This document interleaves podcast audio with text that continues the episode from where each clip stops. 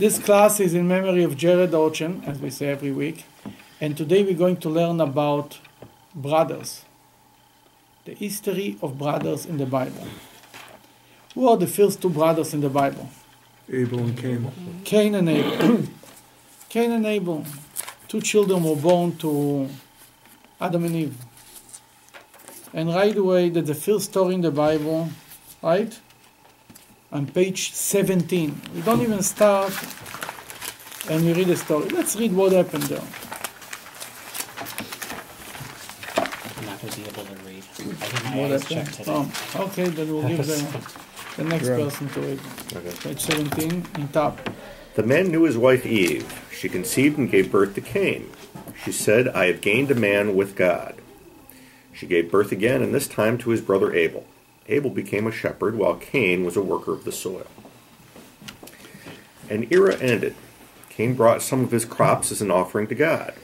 Abel also offered some of his firstborn of his flock, from the fattest ones. God paid heed to Abel and his offering, but to Cain and his offering he paid no heed. Cain became very furious and depressed. God said to Cain, Why are you so furious? Why are you depressed? If you do good, will there not be special privilege?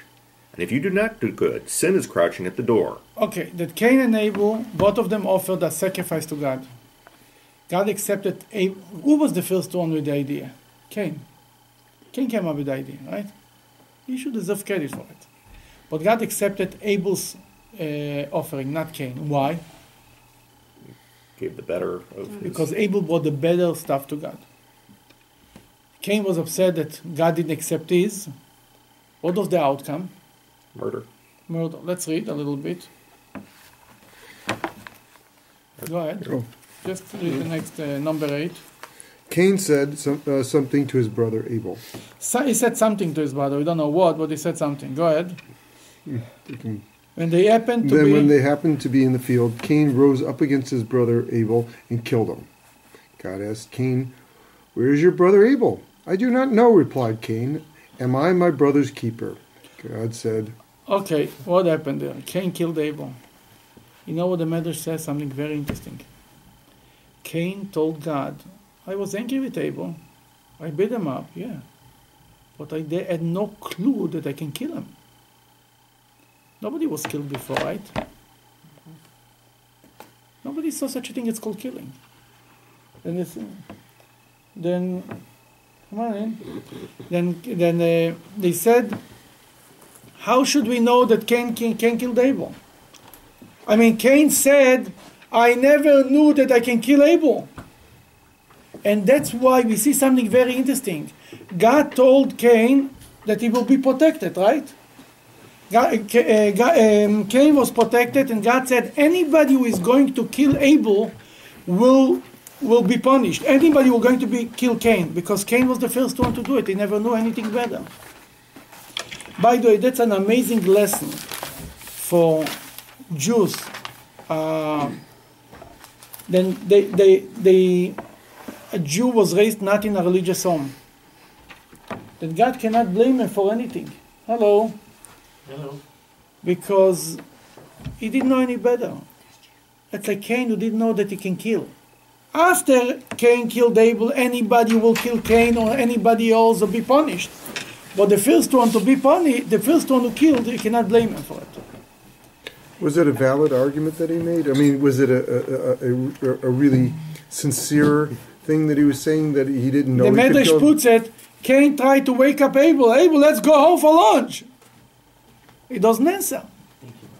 You know, every one of us, as a child or as an adult, the first time when you experience death in a close way, and you see how quick is it to move from from being alive to from from here to there. Wow, what we are giving out today. Then uh, that, that, that when you when you have these things, you. I mean, that's that's the whole idea of Cain and Abel. I mean, he didn't know any better than that. And that's a big lesson for life when you look on people who did not have a Jewish education. And we think about them, God cannot blame them because they never knew any better. They didn't know that to, to how to grow up in a religious way, that you cannot blame them on that. But at least here we see the first story of two brothers. The first brothers in the Bible started with a fight. Not just a fight, they killed each other. Before anything, according to the Medrash, it all happened the same, the same day or a short time later. It was right there. It was. It started the fight, and they killed each other. That the beginning was a very bad beginning. That's Cain and Abel. We mentioned a few times. The Medrash says what was the fight between the two the two brothers. How did they have children? How was supposed? How were Cain and Abel supposed to have children? They had sisters. They had, uh, that when they twin gave sisters. birth, when Adam and Eve gave birth, they gave birth. Eve had together with Cain one sister, together with Abel two sisters. And Cain married Abel's sister, and Abel married Cain's sister. And the fight was over the extra sister. That's what the mother says. It's always about the story.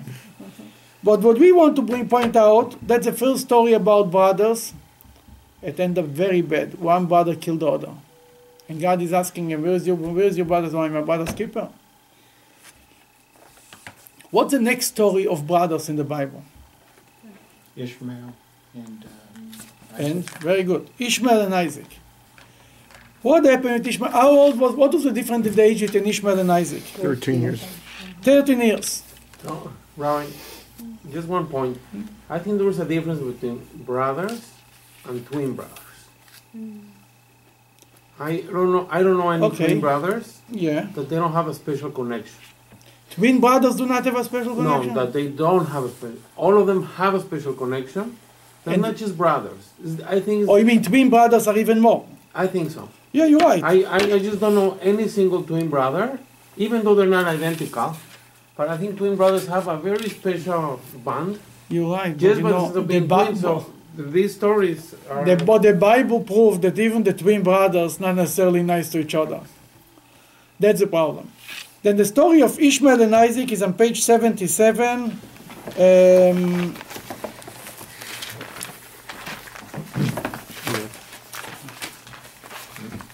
no, I mean that's Ishmael was no, that's about Ishmael, but let's go a little further. I'm sorry. On page 93.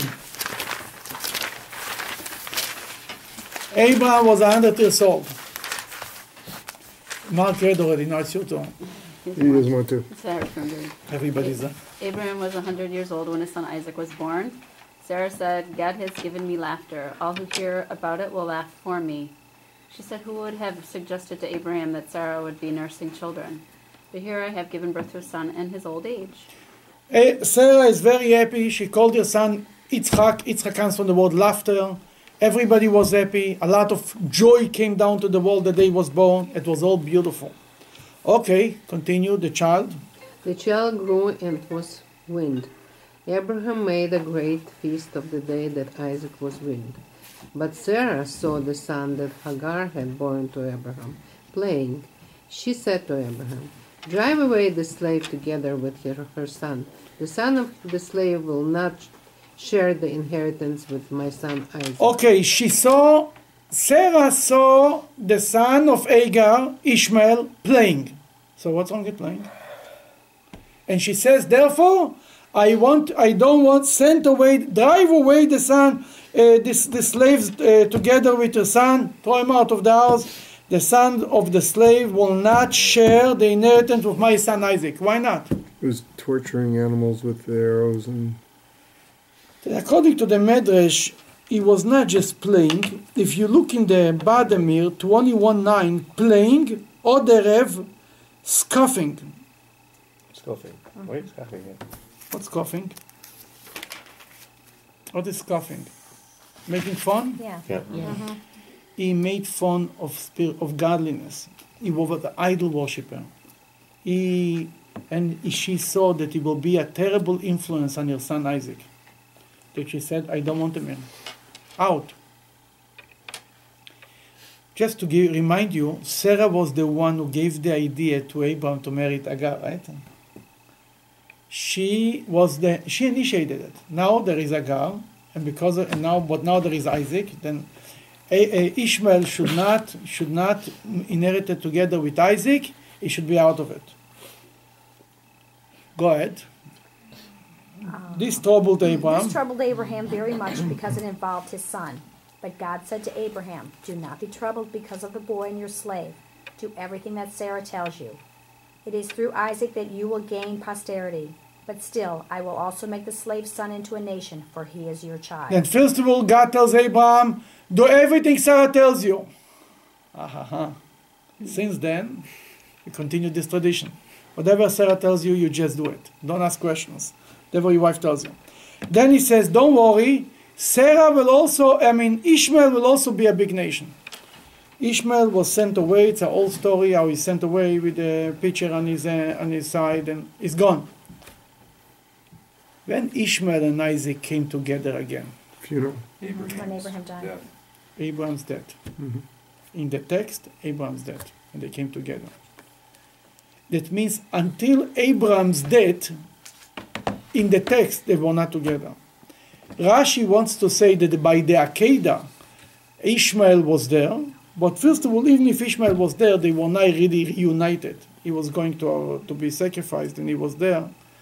But in the text, the first time since here until until the death of Abraham, Ishmael's name is not mentioned. Together with Isaac, for sure not. not with Isaac. Let's read uh, where Ishmael, where, where Abraham died, on page 113. What happened here? You know, like in many fa- good families in America, the siblings, there is only two brothers or two a brother and a sister. They don't talk to each other for the rest of their life. And when they come together, when they make up, when they make peace, at a parent's funeral, you see it all started there. Ishmael and Isaac were not together, were not on the same page, let's put it this way, until this story, until Abraham's death. Page 113, number 8, 7 or 8. Go ahead. Abraham breathed his last and died at a good age, old and satisfied, and he was gathered to his people. His sons, Isaac and Ishmael, buried him in Machpelah cave. Okay, let's stop right here. Isaac and Ishmael. Then Rashi points out Isaac is written before Ishmael. Mm-hmm. That means Isaac. That means Ishmael admitted to Isaac that he is the firstborn son, so to speak. He inherits.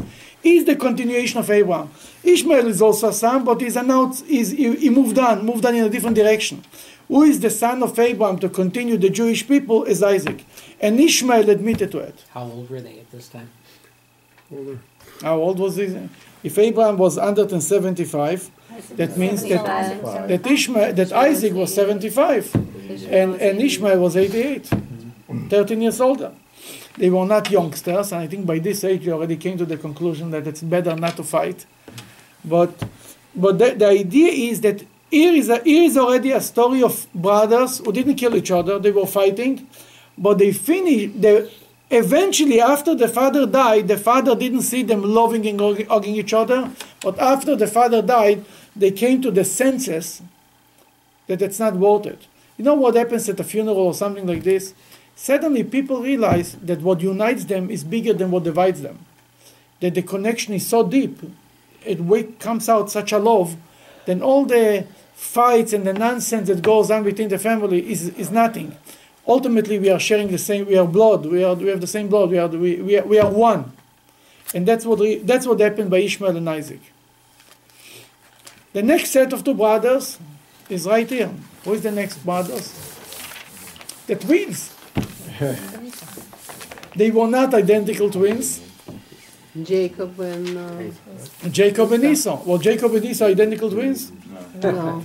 The Torah tells us how we know. It's written on page 117. First of all, these twins were already fighting in the mother's womb, right?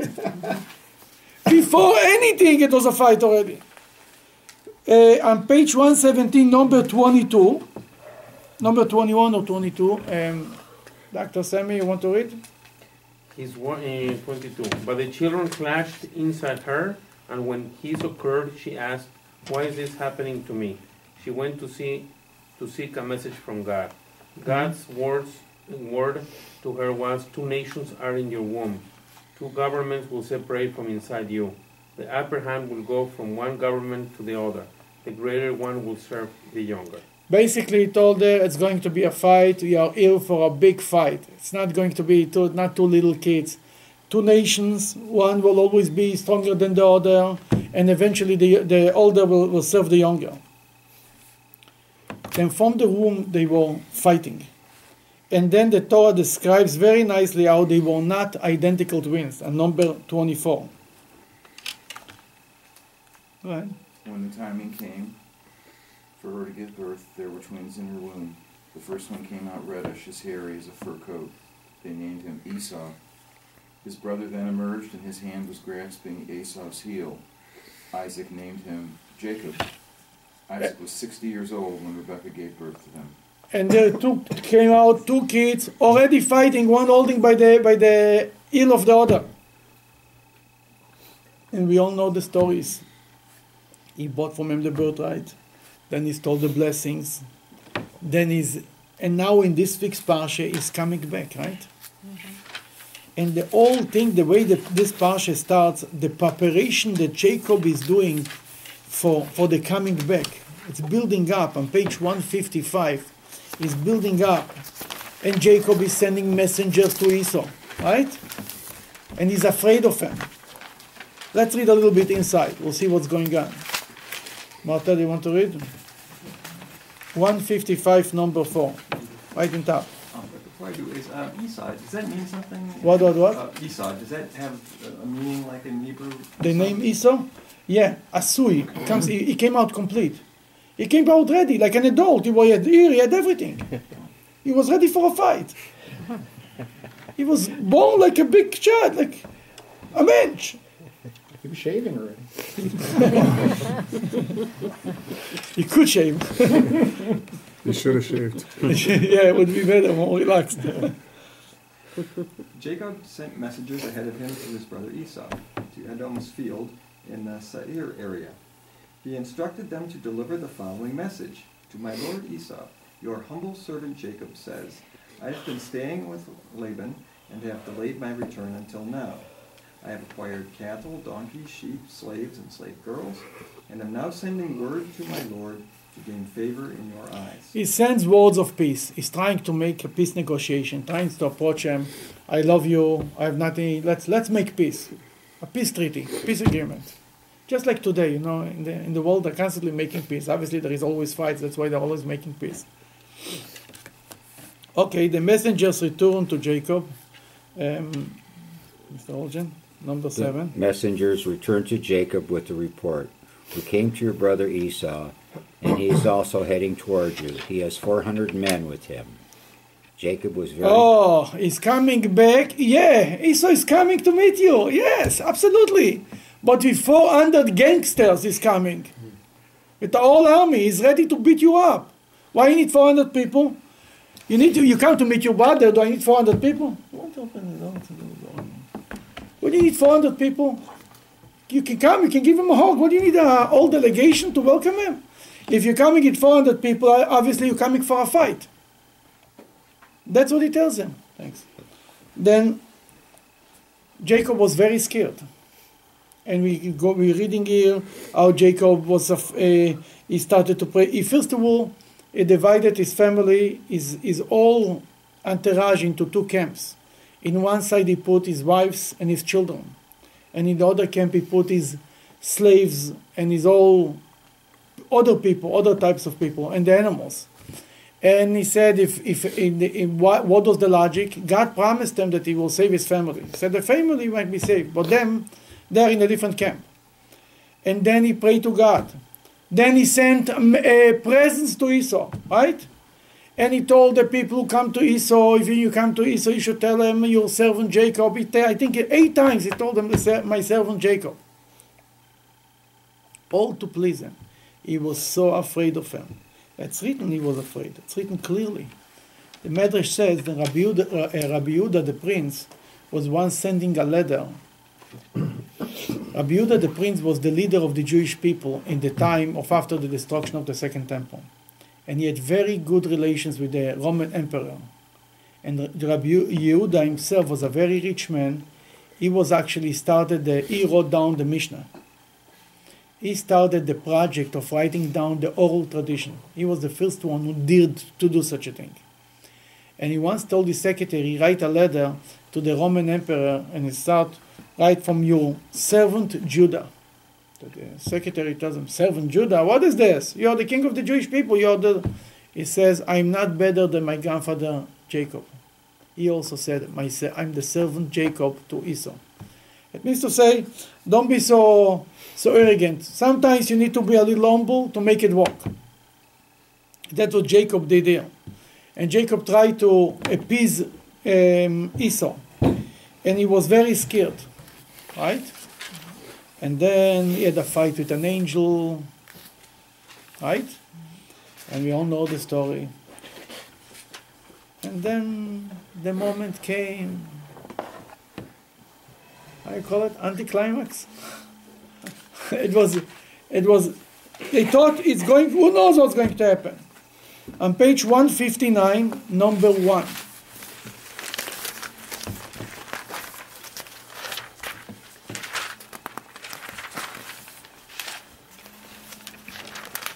Jacob looked up. Okay, J- Jacob looked up and saw Esau approaching with 400 men. He divided the children among Leah, Rachel, and the two handmaidens. He placed the handmaidens and their children in front, Leah and her sons behind them, and Rachel and Joseph to the rear. Jacob then went ahead of them, and he prostrated himself seven times as he approached his brother. Esau ran to meet them. He hugged Jacob and, throwing himself on his shoulders, kissed him. They both wept. There is not written in another place in the Bible such description. Them, kissed them, and cried. There is other places, or you see read about the hug, or you read about the kiss, or you read about the cry. All these three things, that's the only place. It was the best reuniting of a family. It was so beautiful. It was so emotional. Everybody cried. If it would be today on television, would be the best, the best show in town. Jacob and Esau reunited. Was it before? Was it after Isaac died or before Isaac died? Before. Before. Before. Then here we go, one step better. Cain and Abel killed each other. Ishmael and Isaac reunited after the father died, at the father's funeral. Jacob and Esau reunited much before that. Not only they reunited, they oh, hugged In and kissed, lifetime. and they and they and they were and they cried, and it was beautiful. It doesn't mean that they started to live together, as we see later. Everyone went his own direction. But, but I thought that there was interpretations that it wasn't so beautiful. It was really just a ext- external thing. He really wanted to bite him, but his neck was Yeah. strong. I mean, all these different. After all. I don't mean to take Yeah, the yeah, thunder yeah, away. yeah, yeah, yeah, yeah, yeah, yeah, don't No, no, worry. no, no. Yeah, yeah, yeah, yeah, yeah. I mean, it was, it was, the whole discussion is that it is all his out or not with his all his out, with his whole out. Was it like a half kiss or a real kiss? Half. That Rabbi Shimon Bar Yochai says that it was a kiss. In that moment, at that moment, I think Rabbi Shimon Bar Yochai says it, and Rashi brings it, he did it with the whole his out. The Bible says he hugged them, he kissed them, and they cried. Doesn't mean that a minute later he didn't want to kill him. You understand? But at that moment, it was a real, real uh, loving experience. For a moment, you kissed. In Jewish history, we see it too. We have moments of hugs and kiss from the world, and sometimes it's not so kissable. Then that was a moment that the, um, the good emotions overwhelmed Esau, and they, he really loved, he really wanted to make up with Jacob. He really missed him, he really was happy with him. Then it's one step closer. You don't have to wait until your father died to make peace, you can make it a little earlier. You can make it and they, and they united. Was it later love? You don't see any love later. He told them, "Let you want." I, Esau offered them, "Let's go together." Jacob says, "You know, my family is is uh, it's okay, it's okay. We'll go in a minute. Um, the, my family is have, have young children. I'll come to you. Don't worry. One day I'll come to Seir." And the Medrash says, "When will be?" Never. Not Never. never. No. Yeah. and when Moshiach will come. ועלו מושיעים בהר ציון. They'll come, one day will come, when, will, when Moshiach will come, then Jacob and Esau, so to speak, will reunite again. I mean, the world, the, what it means to say that the rest of the world will help the Jewish people and appreciate what the Jewish people have to offer, and they will believe in this, share the same beliefs, and so on. That will be Moshiach will come. But then, go ahead. Yeah, I just want to ask you a question. When we read in here that uh, Rebecca was pregnant and, and that she had twins, was that already prophecy that no matter what they do, it is already destined that the prophecies that they will find? Is that what we're supposed to believe? Like, do people have the chance to, let's say, com- uh, do better and People change? have always a chance to change to change to ch- a chance to change. You can always change your destiny to the good, no question about it. The best example to it is another twin, Leah. Leah and Rachel. Leah was supposed to marry Esau, and Rachel was supposed to marry Jacob because it was the twins to the twins. They were also twins. Leah and Rachel were also twins, and the goal was the oldest to the older, the younger to the youngest. Leah cried so much she didn't want to marry Esau that she changed her destiny. That everybody can change his destiny for the good. The question is if it's easier or harder. God doesn't take away the free choice ultimately. But you, some people are destined, their, their makeup is easier to be, to be good, some people are easier to be bad. But ultimately, everybody makes choices. Nobody can say, I'm destined to that, it's not my fault. No such thing. It might be harder for you, it might be easier for another one. It's like somebody who said, Oh, I don't have a good head, therefore I don't have to learn in class. No such thing. You tell them, try, try the best you can. He's going to beat them up.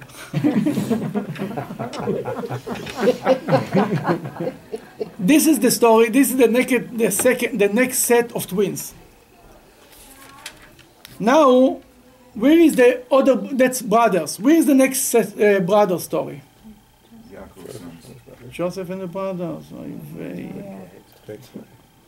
A great story. Oh, sure, it's a great story. That's next week's parsha. It's a movie. It's a play. It's a movie. It's a play. It's a story. It's a good It's a life story. story.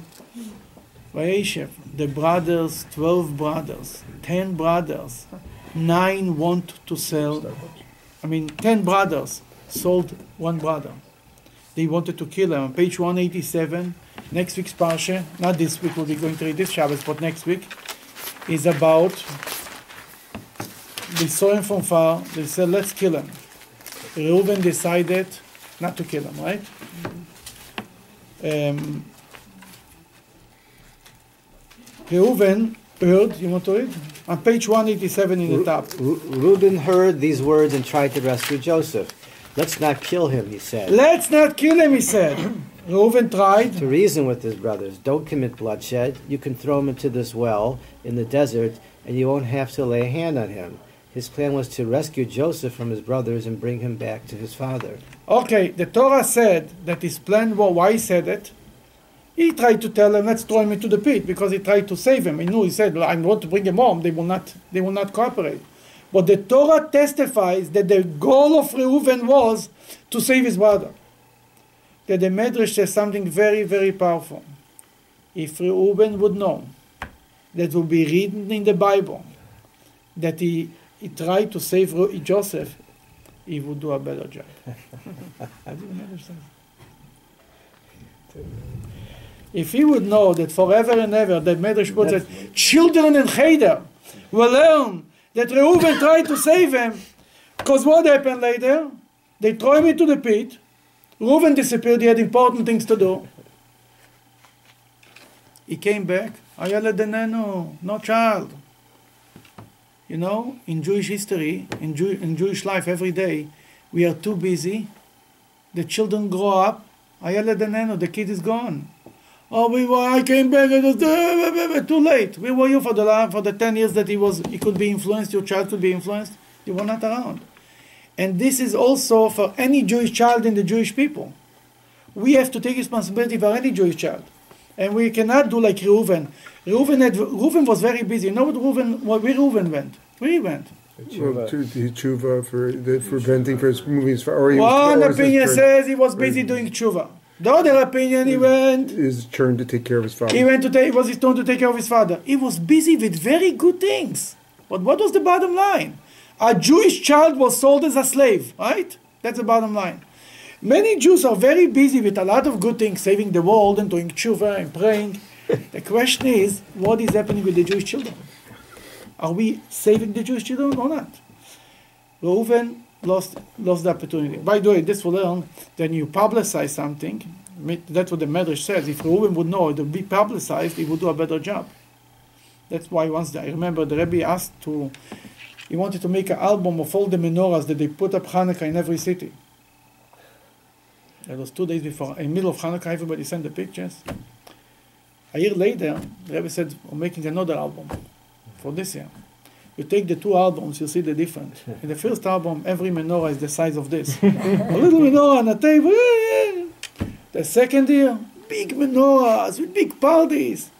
Why? Because everybody saw in the book what's going on in your city. Ay, ay, ay, ay, ay. That next year you made sure you have a big picture with a big menorah and it's really impressive. Why? Because if you know that will be publicized, you do a better job. Reuven, what do you need more? Reuven is the son of Jacob. The oldest son, and the Medrash says that if he would know, he would do a better job. The bottom line is they sold them, right? It was a whole story. They came, they went, they went, they came, Ahina hell. They told the father that, that, the, that the animal killed them. Eventually they found them, right? In Vayigash, they found them. They came back. How was, what was Joseph's reaction when he saw them? When he finally told them, I'm Joseph. On page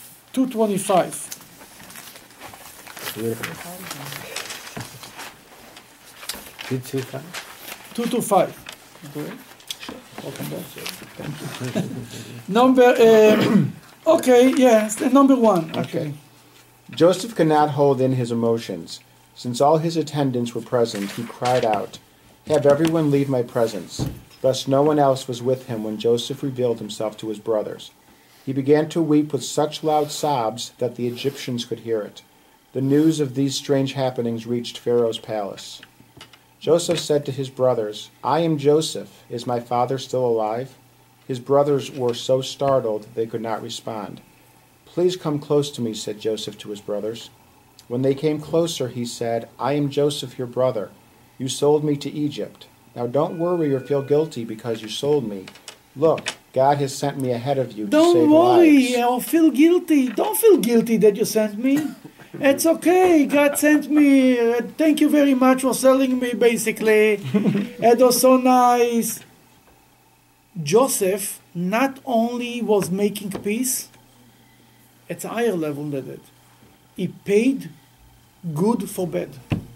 You know, making peace is a nice thing. You say, you say to a person, we had a fight, we're making up, we're shaking hands, but from now on, I don't want to know you, you don't want to know me, fine, you go my way, well, we make peace. Jacob and Esau, they made peace. They moved on this direction, they moved on. That would be, that's a normal thing. Joseph saved their lives. They wanted to kill him. Now it's a famine. If Joseph doesn't feed them, they'll die. Joseph took care of them. And they couldn't believe that Joseph really forgave them. You know, in the end end of the, of the book of Genesis, literally the last page of the book of Genesis, after Jacob died, they still sent him an interesting message. On page 253,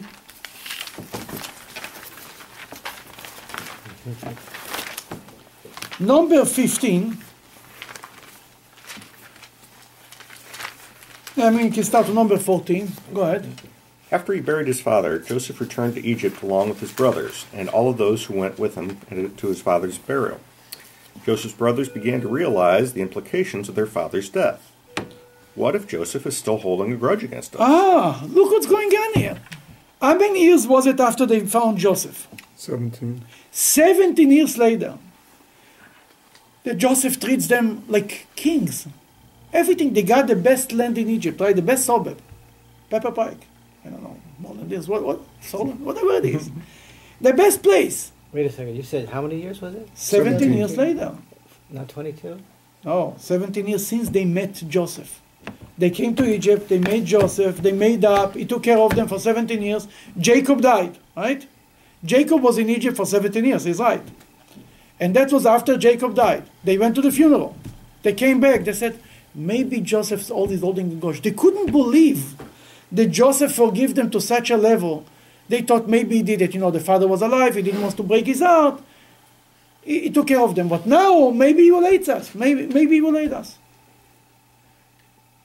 That's, that's, is that not a reflection of them and the kind of? Sure, it's a reflection I of mean, them. isn't it true that they didn't treat the, the, the, uh, at least the, the sons of, um, of Leah? Of the- yeah, this- no, treat- no. Didn't treat the sons of Zilpah and Bilhah very well? You're right. You're right. And, you know, isn't this a, um, it's, it's a, it's a, it's a, um, it's a punishment with your nature that you suspect that other people are gonna do what you would otherwise Yeah, do? what you what you say is something very interesting because Hasidus explains. It's like a mirror. When I when I judge another person, how I know that that's what he thinks? I ask them. Obviously, I say what I think, what I would do. This guy bought a new car. He's showing off. He told me that. I'm just saying about myself that if I would buy a new car, I would show, off. Now that's why I judge the other person that he would show off. There is, you know, in the Agada of Pesach we say, Chacham Mahu Omer. That literally the translation is the Chochem. What does he say? But the, the one of the Chabad, the previous Lubavitcher Rebbe said, Chacham Mahu Omer. A person says what he is. When you say something, we hear what you are. We don't, we don't necessarily hear what you think about others, but by judging others, you basically tell about yourself, who you are. That you're right, the brothers, by saying it, maybe Joseph will still have a grudge on us, is saying you're absolutely right. They, they would never reach to such a level. When we talk in the, when the, in the Alter Rebbe in the Tanya, when he wants to say about forgiveness, he say you should learn from how Joseph forgive this brother. That's the example that the, the whole story is of the all five. There is four parshas involved in the story of Joseph and his brothers. What's the story? The story is to teach us forgiveness. Somebody wanted to kill you. You're going to take care of him. You save his life. Why? Because you say everything is from God. What Joseph said throughout the time? Then he says they sent him a messenger. They told them, "Oh, your father told us." Let's continue to read a little bit. The instructed messengers, number 16, in the bottom there, on page 253, number 16. They instructed the messengers to tell Joseph, Before he died, your father gave us final instructions. He said, This is what you must say to Joseph Forgive the spiteful deed and the sin your brothers committed when they did evil to you. Now forgive the spiteful deed that we, the servants of your father's God, have done. As the messenger spoke to him, Joseph wept. Joseph wept. He couldn't believe that they are that they think that he's going to hurt them. He was so hurt by the thought that they still are afraid, they still feel that they think that he has a grudge on them. And what is he answering them? Go ahead. His brother then came and threw themselves at his feet. Here, they said, we are your slaves. Don't be afraid, said Joseph to them. Shall I then take God's place? You might have meant to do me harm, but God made it come out good. He made it come out as it actually did, where the life of a great nation has been preserved. Basically, he said, God had another plan. What do you worry about it? It worked out. It was uh, meant to be. You were just messengers of God. Why they thought that Joseph still has a grudge? The Medrash says something very interesting. When Joseph, they went to, to the funeral to bury Jacob. They went to Israel, right? On the way back, Joseph made a turn, a U-turn. Instead of going back to Egypt, he went somewhere else. You know where he went? Oh yeah, having to visit his mother, right? No. Where he went? Israel? Yeah, it was in Israel. But instead of going back straight to Egypt, he went somewhere else. Where he went? Huh? It wasn't Disney. I wish. Ma'at Machpelah, they actually buried Jacob. He was there. After he buried Jacob in Ma'at Machpelah, he was the leader, he was the king. That he went first, wherever he went, everybody went after him. He walks in a different direction. And he walks, and he walks, and he walks. Where he went? What do you think? Where will you go? Jerusalem. After such a long time, he was not in Israel. Um, it was uh, how much? How many years? Twenty-two and seventeen. Then it's uh, what 40, 40 years, 39. 39 years. He wants to see, he wants to go to Metzada maybe, or go to some nice places. He went to his pit where they threw him in. He went there, he gave one look, and he went on. Now, what would you think? Obviously, he didn't forget. Not forgive, but don't forget. You know how it goes. They, they were afraid. That's why they were afraid. Why Joseph went there? Because there is an interesting law that when you pass by a place that a miracle took place for you, you should say, Baruch she'asa li nes b'makom hazeh. Blessed is God who made me a miracle in this place. That let's say you was you survived a, car, a terrible car accident in a certain road, when you pass by, you have to thank God every time. Then Joseph went to say to thank God. He wanted to see where he wanted to look inside. Now, from so many years later, as the king of Egypt, to see where exactly he was, from what he survived, and to be able to be more thankful to God. But how it looked to everybody, that he remembers them. That's why they were so scared. Then here is the next set of brothers. We have Cain and killed Abel. Then the two brothers, Ishmael and Isaac, making up with each other and the father's funeral. That was Jacob and Esau making up even earlier, hugging and kissing, beautiful, but going their own ways. Here we have brothers, not all, they were fighting, terrible, they were selling each other. But then not only Joseph didn't make up with them, he made peace, he paid good for bad. Who is the next set of brothers in the Bible? Ephraim. Beautiful, Ephraim and Menashe. Now, what do you see in Ephraim and Menashe? What do you know? Ephraim and Menashe were kind of boring. They didn't have any fights. What's going on with them? Something is wrong with these two. The only thing, we never heard any fight about Ephraim and Menashe. The only thing about Ephraim and Menashe, we read they were born, we read, and then we read the story with Joseph. Joseph bought them on page 243. Joseph bought the two sons, Menashe and Ephraim, that Jacob, before he dies, should give them a blessing, right? Number um, 13. Want to read? Joseph took the two boys. He placed Ephraim to the right, to, Isra- to Israel's left, and Manasseh to his left, to Israel's right. He then came close to his father. Israel reached out with his right hand and placed it on Ephraim's head, even though he was the younger son. He placed his left hand on Manasseh's head. He del- deliberately crossed his hands, even though Manasseh's Yeah, Jacob, Joseph bought the two sons, and he put them on- the older Menashe on his right hand, Ephraim on his left hand. He wanted his father to give them a blessing. Jacob, who barely was barely alive, you can say, turned his hand and put and switched his hand and put the right hand on Ephraim, the left hand on Menashe. Jacob was, Joseph was all worried. Were you, sure Joseph was worried? It is another rivalry of brothers. All these stories will always happen between the older and the younger. The younger, who is older, who is younger, who is the firstborn, who's not the firstborn. Who needs another fight like this? What Jacob, what happened? Go ahead. Jacob uh, gave Joseph a blessing. He said, The God before whom my fathers Abraham and Isaac walked, and the God who was been my shepherd from as far as I can remember until this day, sending an angel to deliver me from all evil. May he bless the lads and let them carry my name, along with the names of my fathers, Abraham and Isaac. May they increase in the land like fish. Okay, that he gave them a blessing. Hamalach HaGoel, the famous blessing, may God, the angel who saved me, the same angel should come to protect you. That's what Jacob said.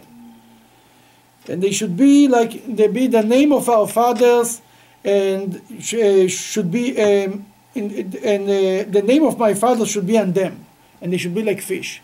And since then we bless uh, uh, everyone, who, later he tells them, everyone who will bless the Jewish people, he will say, may you be, bless his children, every Jew blesses his children, says, may you be like Ephraim and Menashe, right? But you say Ephraim before Menashe. Ephraim and Menashe didn't fight. Joseph was upset that he switched his hand. His father told him, don't worry, I know. Menashe will be big, but Ephraim will be greater.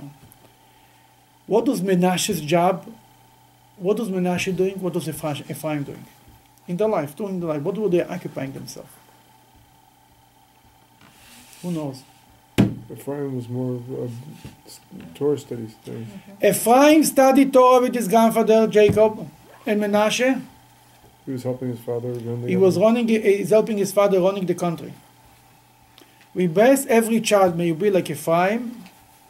First, you should be an Ephraim. Then you be a Menashe. Don't join your father's business when you are 13. Go learn Torah. Go to college. Graduate. Then you be a mensch. Then you join your father's business. And first you be we bless every Jewish child should be an Ephraim, then a Menashe. But Menashe and Ephraim, the two brothers, they didn't fight. They got along to begin with. Everything was perfect. That's one step further. They're the first set of brothers who don't fight in the Bible. Baruch Hashem, somebody doesn't fight anymore. It's not, I don't say they're kissing and hugging each other, but they don't fight. Who is the next set of brothers? Aaron and Aaron, Moshe. Moses and Aaron. You know, we read about Moses and Aaron. When God told Moses, Go let my people out of Egypt, what was Moses' reaction? He didn't want to do it. Why me? He didn't want to do it. How long was the argument between God and Moses? Seven days. Yeah, it was weak. Seven days. You know, a conversation with God takes a second. Seven days. Uh, every day, first well, the first excuse was, uh, they will not believe me. Then he said, Pharaoh will not listen to me. Then he said, I have a lisp, right? Then he said, I have this, I have that, I have that, I have in, I have out. What was his problem? Why did he want to go? Because Aaron was the older brother and he didn't want to take the honor away from him. One of the explanation is that Aaron was the older brother. And he said, how we know that? I'll show you. Um, on page 277, I think. 275, I'm sorry.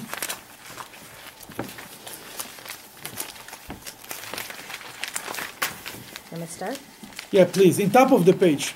Moses pleaded with God, I beg you, O God, I am not a man of words, not yesterday, not the day before, not from the very first time you spoke to me.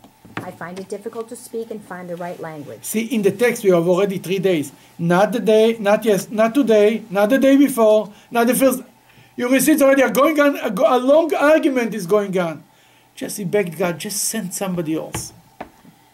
Okay, now we continue. Who gave man a mouth? replied God. Who made a person dumb or deaf? Who gives a person sight or makes them blind? Is it not I, God? Now go. I will be with your mouth and teach you what to say. I beg you, O Lord, exclaimed Moses, please send someone more appropriate. Basically, send anybody you want. Just leave me alone.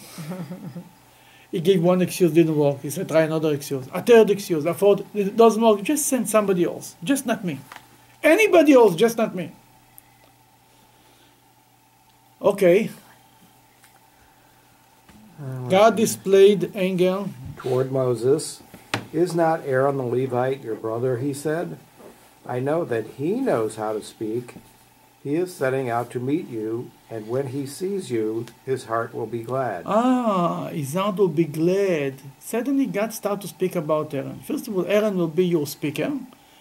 And God tells him, when he will see you, that you become the leader, his heart to be glad. Not only he will say, oh, congratulations, good for you, with a smile, and you don't know what he really thinks. God testifies that Aaron will be happy for Moses, that Moses is the leader. Think about it. Aaron was all these years with the Jews in Egypt, suffering with them, being the leader, all the complainers, all the nudniks, everybody was on his head. He was there for all the for the bad days. Suddenly he shows up on Moses. He was in Midian for 40 years. I don't know where he was, in a different country. Shows up, hey guys, God sent me. And Moses Aaron says, I'm here slaving you for so many years. God couldn't send me? That would be the normal reaction. At least he will be insulted and say anything. Yeah, yeah, you can be the first one, but uh, just not, uh, you know, it's not so fair.